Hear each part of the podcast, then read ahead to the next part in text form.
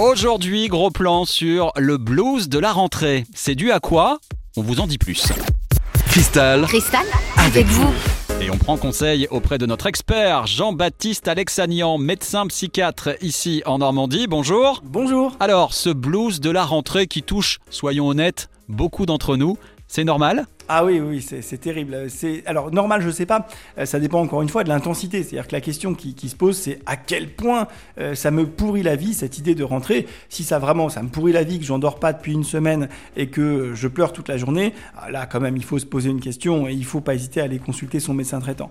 Euh, si par contre, effectivement, j'y vais un petit peu en marche arrière, euh, mais euh, bon, je sais bien que finalement, bah, c'est nécessaire, que c'est utile et puis que au fond, il y a quand même pas que des aspects négatifs dans, les faits de, dans fait de rentrer, que euh, bah, je vais peut-être revoir mes collègues et ça me fait plaisir, que bah, finalement euh, revoir mes euh, clients ou revoir les gens avec qui je travaille, c'est pas si mal que ça, même si je préfère être en vacances, bon bah là c'est tout à fait normal.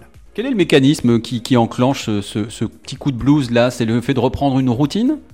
Alors, il y a, a d'abord euh, le, deuil qu'il faut faire de ces vacances. C'est-à-dire, quand on a passé des bonnes vacances, c'est le cas pour certaines personnes qui passent vraiment, qui s'éclatent en vacances, eh bien, il faut faire le deuil, effectivement, de, ces vacances. Et ça, c'est, à mon avis, le mécanisme principal. Mais il y a aussi un autre mécanisme, c'est euh, l'anxiété anticipatoire. C'est-à-dire que euh, anticipe les problèmes à venir, même s'ils ne sont pas encore là. Et dans ce cas-là, ça aussi, quand on se sent pas bien dans son entreprise, eh ben, on peut anticiper, avant même d'y rentrer, un petit peu euh, voilà, de, de- d'inquiétude, de préoccupation, de doute, et ça va nous créer ce fameux blues de la rentrée. Et physiologiquement parlant, il y a peut-être aussi cette baisse de la luminosité qui peut entrer euh, en jeu au moment de l'automne? Alors euh, oui, alors c'est là vraiment pour septembre c'est encore un petit peu tôt, on a encore la chance d'avoir une exposition à lumière qui est, encore bonne, mais euh, vous parlez finalement de l'aspect euh, lumière, luminosité sur la santé mentale, et alors ça il faudra qu'on fasse une autre chronique là-dessus parce que c'est un, vrai enjeu. Et c'est quelque chose qui n'est pas du tout farfelu, on a pu démontrer ça de manière scientifique, de manière extrêmement rigoureuse.